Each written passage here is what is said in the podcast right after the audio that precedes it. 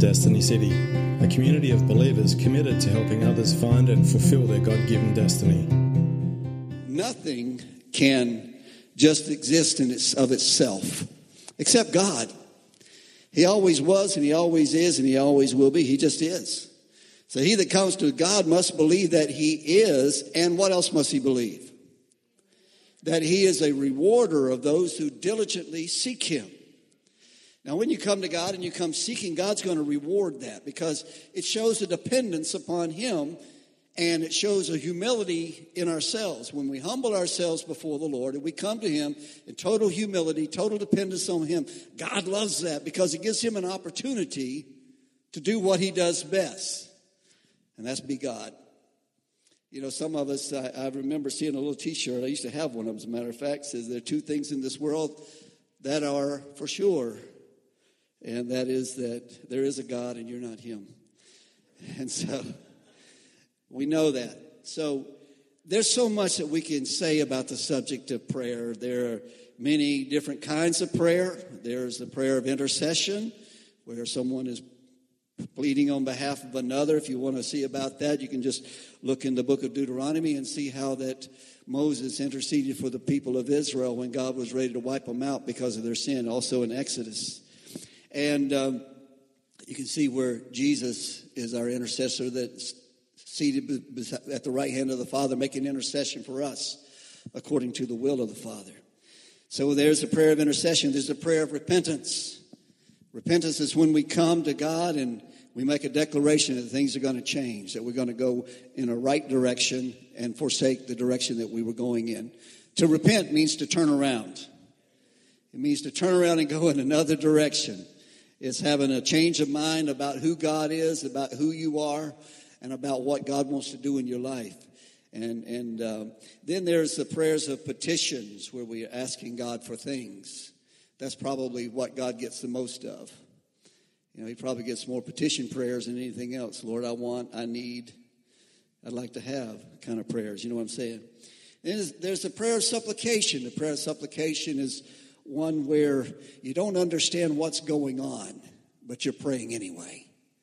You're making supplication before the Lord with groanings and utterings that you don't know necessarily what you're praying about, but you know that there's something inside of you that's crying out to God. That's the prayers of supplication. So uh, there are a lot of different kinds of prayers that we want to talk about, but you know, most people believe this. Most people believe that when you pray, it's got to be a very private thing and you do it in your closet and nobody else should hear you praying. Anybody ever heard that? Well, there is something said to be said about that because it says so in Matthew or in, in the book of Matthew, chapter 6, verse 6, it says, Jesus said, When you pray, you're not to be seen, not to be as the hypocrites, for they love to stand on the street corners in order to be seen by men. Truly I say to you, they have their reward in full, but when you pray, go into your inner room and, and when you have shut the door, pray to your Father who is in secret, and your Father who sees in secret will repay you. And when you are praying, do not use meaningless repetition as the Gentiles do. For they suppose that they will be heard for their many words. Therefore, do not be like them, for your Father knows what you need before you ask Him. Now that's that's true when it comes to prayers pertaining to yourself. When you go before the Lord and and, and you make your daily um, prayers before the Lord, it's to be a private matter. Uh, I guess a prayer that would be likened to the ones that stand on the streets corner to be seen by men is go to the book of Luke and look at Luke chapter um, chapter 18 about the guy that's praying in the temple. You know, he's praying. A Pharisee stands up and that's the proper term for them. Pharisee means set apart ones. And they really believe that they are totally set apart. They live like it. I mean, they won't even get in the elevator with a Gentile. You'll either have to wait till they get in and do their thing or wait till they get out before you can get in. They just won't allow. They don't have don't want to touch a Gentile. So they are the set apart ones, and nothing has really changed in all of their history. So there was a Pharisee that was in the temple one day, and he stood up and he prayed. And Jesus said he prayed to himself. He prayed to himself and he says, God, I'm glad that I'm not like that sinner over there, that publican, that tax collector. I give my tithe twice a week. I pray and I fast. I'm just so glad that I'm not like him. And Jesus said there was a publican who was on his knees and he was crying out to God. And he wouldn't even lift up his head. He was just so humiliated in himself and humble before God. And he said, God, have mercy on me, a sinner. And Jesus said, Which one of those do you think was justified when he prayed? Which one do you think? Of course, it was the publican who was praying to God. He wasn't praying to himself. And we've all heard those kind of prayers, you know. We, we hear somebody praying, Lord, I just want to thank you that, uh, that I'm not like the guy down the street, or I just thank you, Lord, that uh, you've given me that 1955 Chevrolet that I've been praying about, and you're just so good to me, and, and I'm just perfect in every way. And I thank you for it, Lord, because you made me that way. So those are, those are kind of futile prayers that don't go any farther than the sound of your voice. They don't really get any results. But I want to talk to you about the kind of prayer that gets God's attention and brings results. Would y'all like to know what kind of prayers those are? Well, first of all, if you go to the book of James, you'll see where James says that that uh, you have not because you ask not, and when you do ask, you ask in order that you may heap it upon your flesh. You ask amiss so that you can heap it upon your flesh. Now, those kind of selfish praying, God usually doesn't pay much attention to. And so, if you're praying those kind of prayers, and you've been praying for that uh, car that you don't really need, maybe the third one to go in the third stall you got in the garage or something, don't look for God to do too much about it. It may eventually come if you work hard enough and just do the things that are necessary to get it. But you can't really say that God has a whole lot to do with it except that He gives you the ability to do that. So, you know, those kind of prayers we, we pray amiss sometimes, and sometimes those prayers just don't get much attention from the Lord. But the kind that matters the most is the kind that is effective and powerful. We call these the prayers of faith. Now, the prayer of faith is this, okay? When you pray, when you pray, I didn't say if you pray. How many know that Christians are supposed to pray? A lack of prayer shows one thing it shows a lack of humility. It shows a lack of dependence upon God, and it shows a lack of faith when we don't pray. So Jesus automatically assumed that if we're a child of God, we're going to want to commune with Him. We're going to want to pray. We're going to want to talk to Him. It's not something that we do religiously or rhetorically. It's something that we do out of necessity. It's something we do out of relationship because we love God. We're in tune with Him and, and he knows us. We have a relationship with him. I love to see people, you know, riding down the road. Sometimes I'll stop at a stop sign or something or, or, a, or a traffic light and I'll look over and I'll see someone in their car. And they might be sitting there just for a moment. You'll see them kind of close their eyes just for a second and their mouth is just going. You basically know pretty much what's going on. Either they're memorizing something or they're praying, you know. And, and that's a cool thing because the Bible says in the book of, of 1 Thessalonians, chapter 5, verse 17 it says, Pray without ceasing. Pray without ceasing. So, how do we pray without ceasing? It's having an attitude of prayer. It's where we, we go around and we're in constant communion with the Lord. We're constantly aware of His presence. And it's just like Billy Graham said one time, somebody asked him the question, said, Dr. Graham, said, How is it that in all your years of ministry and everything else, we've seen others around you, great men who have fallen to temptation and have been exposed how come that has never happened to you? And Dr. Graham said, Well, it's just very simple. He said, I practice the presence of God. In other words, I know that He's with me constantly. He never leaves me nor forsakes me. He always walks with me. And as long as I know that my Lord is there, I'm not going to do anything that's going to bring shame or reproach to His name because He's with me. I don't want to embarrass my Father. So therefore, I've watched and I've guarded my life.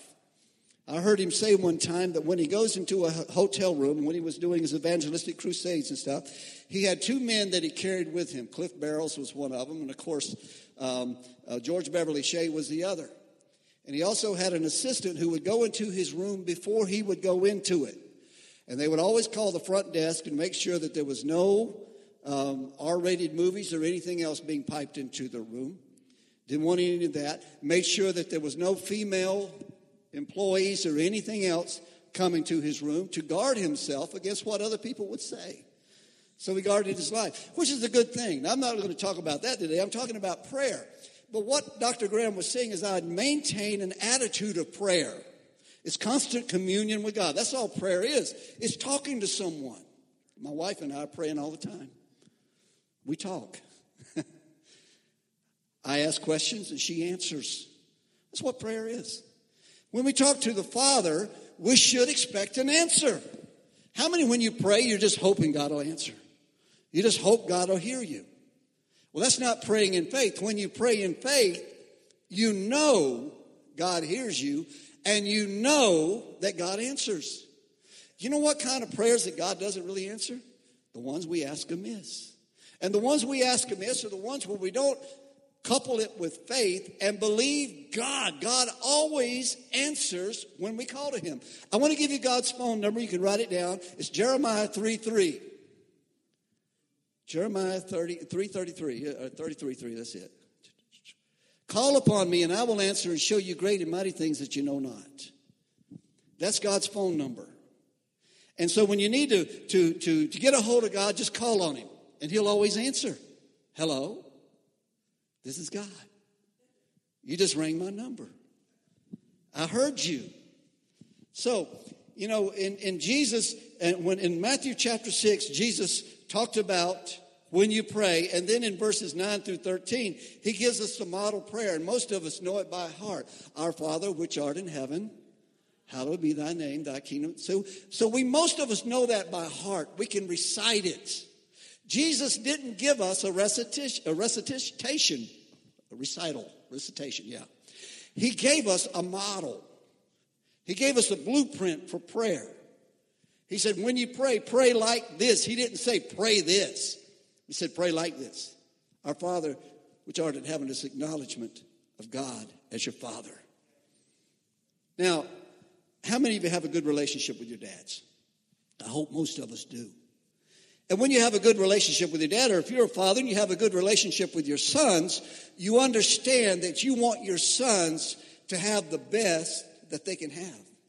So if your son comes and asks you for something, what are you going to do? Are You're going to tell him, no. Kid, you can't have the sucker. Go away, you bother me. We don't do that, do we? Jesus said it like this. He says, if you, if you being a father know how to give, uh, uh, if you being evil know how to give good gifts to your children, how much more will the Father in heaven give you those things that you ask for? If you, if your son comes to you and asks you for an egg, are you going to give him a snake? Or if he gives you, ask you for a piece of bread, are you going to give him a rock? Wouldn't that be a cruel thing? Here, son, make you a sandwich out of these. A couple pieces of slate. Chew on that a while. You know, and, and so we understand a little bit what Jesus was talking about. But the kind of prayer that is most effective and powerful is the prayer of faith. James 5 13 through 18 contains a passage that's very telling concerning prayer. And he says this Is any among you suffering? Let him pray. Now, we talked about this a lot in our, our life group the other night. Is any among you suffering or is anyone afflicted? Let him pray. Now, afflictions are those things which pressures without and pressures within. Jesus said in, in John 16 33, in this world you will have tribulation. And that word tribulation is the word from which we get the word stress. It means stress, trouble, tribulation. In this world you will have tribulation. Everybody say you will have tribulation. Has anybody here never had any tribulation? Any trouble? Any stress? I just wanted to make sure because if you haven't, you will. In this world you will have tribulation, but be of good cheer, for I have overcome the world. And because he has overcome, you and I are overcomers. You know when you start being an overcomer? Not when you just say you are, but when you start overcoming. But you know what? You have to begin to say that you are an overcomer before you will begin to be an overcomer. Out of the abundance of the heart, the mouth speaks. And if we're constantly downing ourselves and doubting ourselves and, and criticizing ourselves, and we wonder why other people do it, hey, maybe there's a secret there. If you will begin to speak good about yourself, if you will begin to say what God says about you, and how valuable you are to Him, then you will begin to see a different picture of yourself, and then you will start overcoming. You will begin to realize that I can do all things through Christ who strengthens me. That I am more than a conqueror who, through Him who loved me and gave Himself for me. See, that's what God wants us to see about ourselves that we are more than, not just. I'm not just an overcomer, I'm more than a conqueror. Amen. So, I'm, I'm Donald on steroids. Donald is overcomer, world ruler. That's what my name means. I love it. And so, by the Spirit of God, I know that there's nothing that is impossible through Him who lives within me. If God tells me to do something, I can do it. I love what David said. David said, I can run through a troop and jump over a wall. That's pretty good, isn't it? That's the kind of confidence that he had. That's what made him a conqueror. When David went up against Goliath, he went knowing the victory's already won. He said, You come at me with a spear and a sword and a big one at that. But I come against you in the name of the Lord God of Israel, the King whom you have defied. I'm taking you down, big boy. Whoop. Down he went. All nine foot six inches of him. Wow. That's what positive reinforcement, thinking what God thinks, doing what God says to do will do in us. And that comes when we begin to pray, we begin to commune with the Father. And the more we talk to Him and the more we, He talks to us, and the more we begin to learn what He really thinks about us, the more victorious we become, the more overcoming we become. We realize that we can do anything. Becky and I were just down at a conference last week, and and uh, there was a prophet there, and and we wanted to go up and just see what he had to say. You know, you t- you know how to tell if a prophet's a prophet, can't you? Yeah, what he says is true, or if it comes true. So we go up to this guy, and I start to tell him a little bit about myself. He says, "Whoa, whoa, whoa." He said, "I don't want to know anything about you." And he, he looks at me and he says, "You're a bulldog." I'm like, no. I know what he meant. He said, You're a bulldog. He said, When you get a hold of something, you just won't let go. My wife's over there. and what makes me that way? I don't know if it has anything to do with the way I was raised, being the youngest of four sons. I don't know if, the, you know, being number eight on the chain of 11. I don't know if that had anything to do with it or not, but I know that when God says you can do something, if God tells me to do something, we're going to do it because I know that God will make a way. He'll make a way. I mean, there doesn't have to be a way except God. He said, I am the way, the truth, and the life. No man comes to the Father but by me. So if there is not a way, then Jesus is it. He is the way. So no matter what anybody tells you can't be done, you tell them it's already done. It is already done. We are more than conquerors through him who loved us and who gave himself for us that he might present us unto himself. You know, God has big plans for you and me. So here we go. 513. It says, if there's any among you who is sick, uh, any suffering, let him call or let him pray. Is anyone cheerful? Let him sing praises. Is anyone sick among you? Let him call for the elders of the church. And just, just for my own sake, I looked up that word call in the Greek. And it's proskalomai, and it means to call toward oneself or summons or to invite, to call for. You see, when we're sick a lot of times, we, who's the first person we call?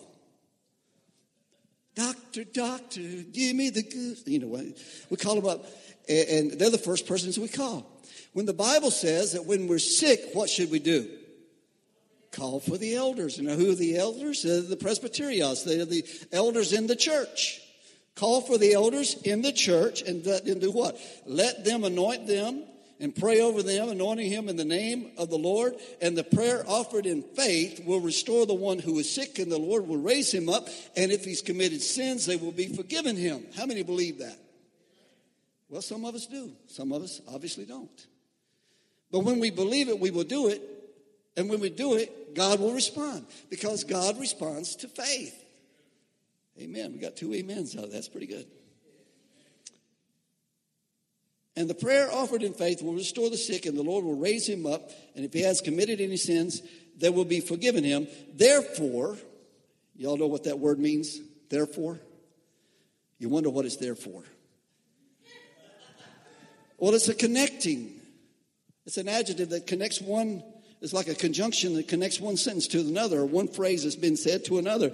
And so, therefore, confess your faults or your sins to one another and pray for one another so that you can be healed.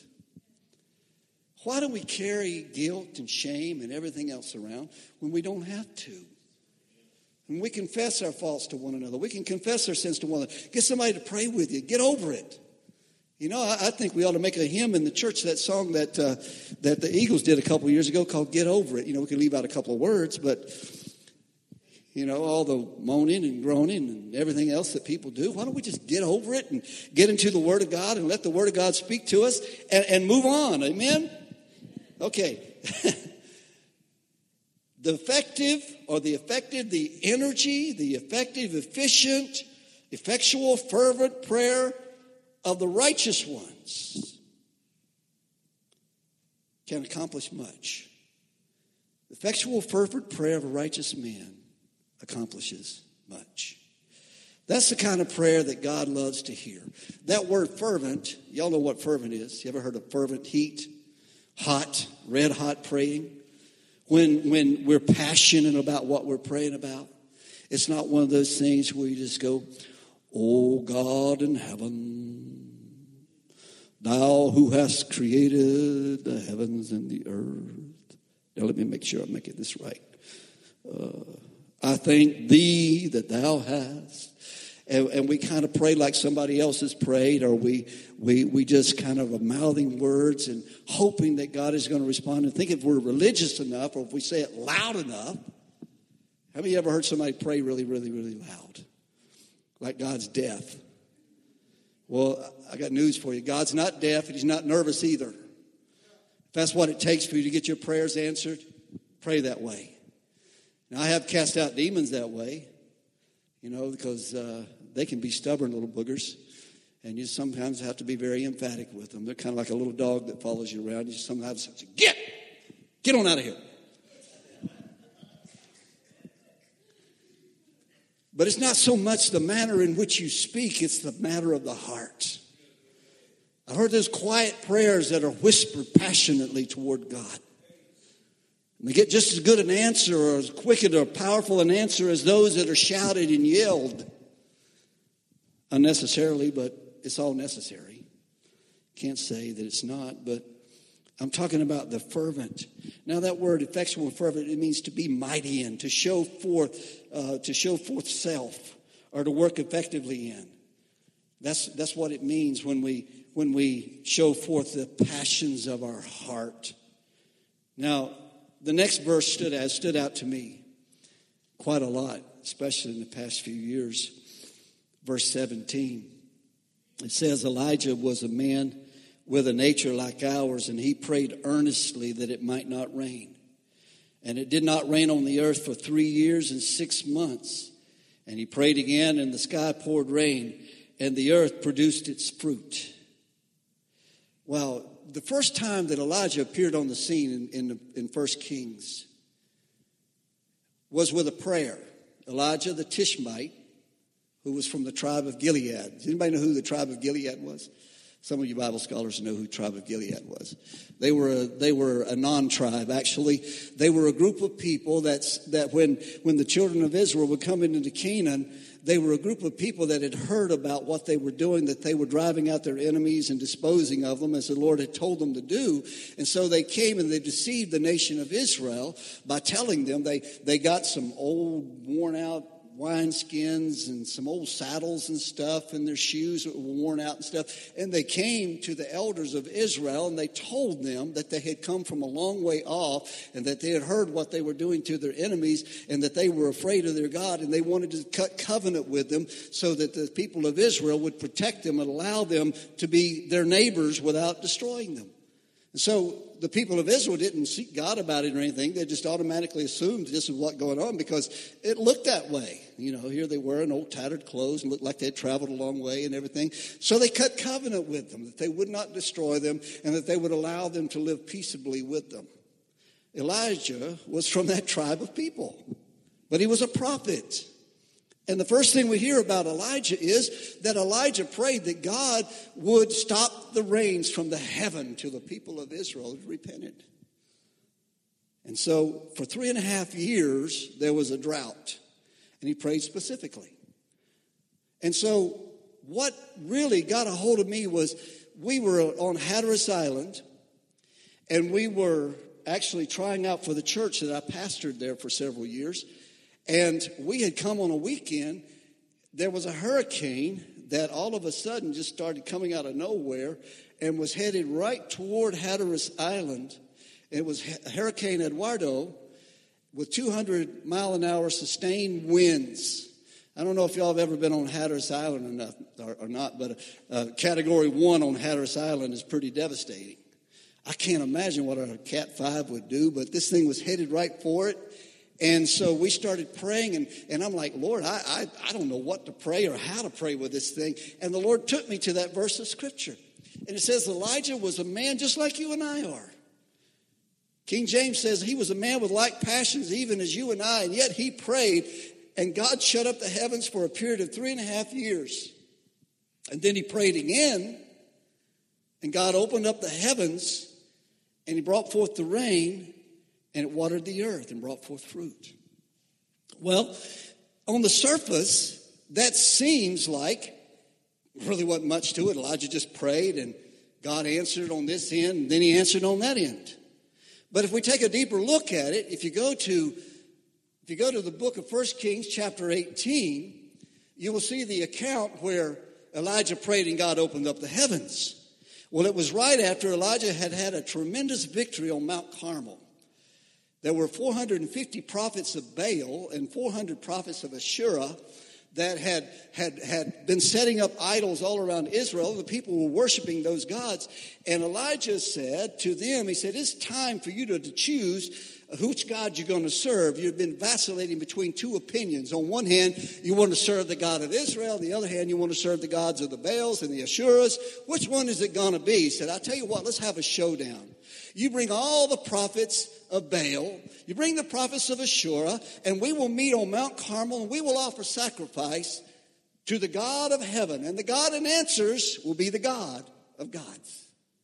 And so they did it. And so they gather up on the mountain. You know what happens, most of you do. If you don't, you can read about it in 1 Kings chapter 18. But as they get on the mountain, there's a contest there, and and so Elijah says, All right, you guys go first. You offer your sacrifice and you pray to your God. And if he answers from heaven and consumes your sacrifice, we will bow down and worship Baal. And we will worship the Asherahs. And so they get out there and and all morning long they're out there dancing around they're yelling they're screaming they're praying they're doing everything that they can do and nothing's happening and so elijah begins to taunt them Saying, well, maybe your God's going on vacation.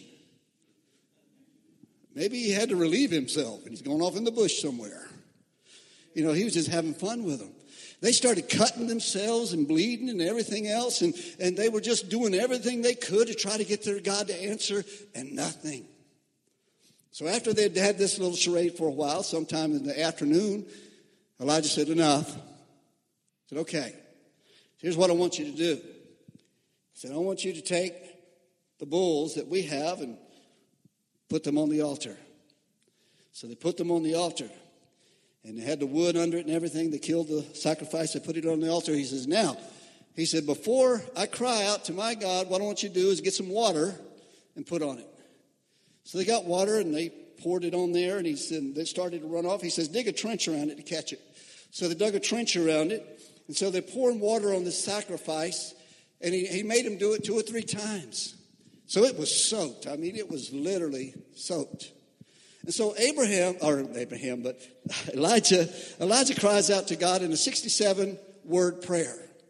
And he prays to God, to the God of heaven, a very simple, simple prayer. and God answers. Fire comes down from heaven and consumes the sacrifice, consumes the wood, consumes the rocks, licks up the water in the trenches. So God answered. The effectual, fervent prayer of a righteous man avails much. Elijah prayed, God answered, and showed which God was God. And then they wiped out the 450 prophets of Baal and the 400 prophets of Asherah. Yeah, amen. Finish the work. Then, after this great victory, Elijah takes his servant. He says, Let's go to the top of Mount Carmel. And before he went, though, he said, He told someone, said, Go and tell Ahab to get ready because I hear the sound of, an abundance of rain. So they sent a messenger to Ahab, King Ahab, who was the king over Israel, who was married to Jezebel, a wicked, wicked guy. And so they go up on this mountain, and, and Elijah gets up there, and it says that Elijah bows down to the earth with his head between his knees. Now, some of you ladies may know, but historically, that was the ancient way of giving birth. With his head between his knees, is bowed down before them. And so Elijah gets down on his hands and knees and he cries out to God for rain. Then he sends a servant up to the top of the mountain says, Go look over the sea and see if you see anything. So he comes back down. He says, Nothing. Elijah prays again. He sends him back up. Comes back, nothing. And he did this seven times. Now, what was it? What was Elijah doing? Elijah was praying an importune prayer. He wasn't giving up.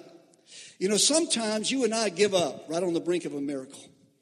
We pray and we ask God for something, and when we don't immediately get it, we quit praying.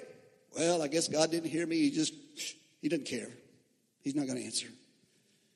But when we know that what we're praying lines up with His will and with His word, we can continue to pray and believe God for it and asking in faith. Don't give up. My mother used to pray for me. I'd come in in the middle of the night and I would hear my mama calling out my name. Well, that would sober you up in a hurry. She'd be crying out for me, for God to save me. And the amazing thing is, when it happened, God did it. I mean, it was totally God. It was all God. It was nobody witnessing to me, nobody trying to coerce me into getting saved or anything else. It's just that the Holy Spirit spoke to my heart at 3 o'clock in the morning on August the 15th, 1975, and I got saved. I gave my heart to Jesus at that time because my mother wouldn't quit praying. She kept on praying. Elijah kept praying seven times. And finally, on the seventh time, the servant goes up to the mountain, he looks, and he comes back down. He says, All I can see is a cloud about the size of a man's hand coming up out of the sea. And what did Elijah say? He says, Will you run and tell Elijah, get ready? Or you go, Ahab, you run, tell Ahab, get ready. I hear the sound of the abundance of rain. And so he runs and tells Ahab, and rain came, and God sent a torrent. Listen, we've been praying for revival. We can't give up. We can't stop praying. We've been praying for miracles. We can't stop praying. I began to pray for my healing in 2000, 1999. I discovered I had hepatitis C in 1999. Actually, I started praying, but I got a rhema from God in 2000 and I didn't quit praying. In 2006, my healing was confirmed. God is good. See, it took a while, but I had to stand in faith and believe God and keep believing. Keep standing on the promises of His Word, not give up. Now, Luke chapter 18, verse 1. He said, Men always ought to pray and not give up. We always ought to pray and not give up. And he gives an example of a woman who went to an unrighteous judge who didn't care about God nor men. And she kept coming to him and asking him to hear her case, and he wouldn't hear it. So finally, though, he gets tired of hearing this woman coming to him, begging him to hear her case, and simply because she wouldn't quit, she wouldn't leave him alone, he hears her case. And Jesus said, If your Father in heaven, if you are that way, and this unrighteous judge is that way, how much more will your heavenly Father hear you and give an answer to your prayer? God loves to answer your prayer, but He loves for us to call upon Him. He loves for us to believe Him. He loves for us to trust Him and to allow Him to be who He is. Amen? So if you've been praying about something, don't give up. You might be giving up right on the brink of a miracle. You've been listening to Destiny City, a community of believers committed to helping others find and fulfill their God given destiny. For more information, visit us online at destinycity.org.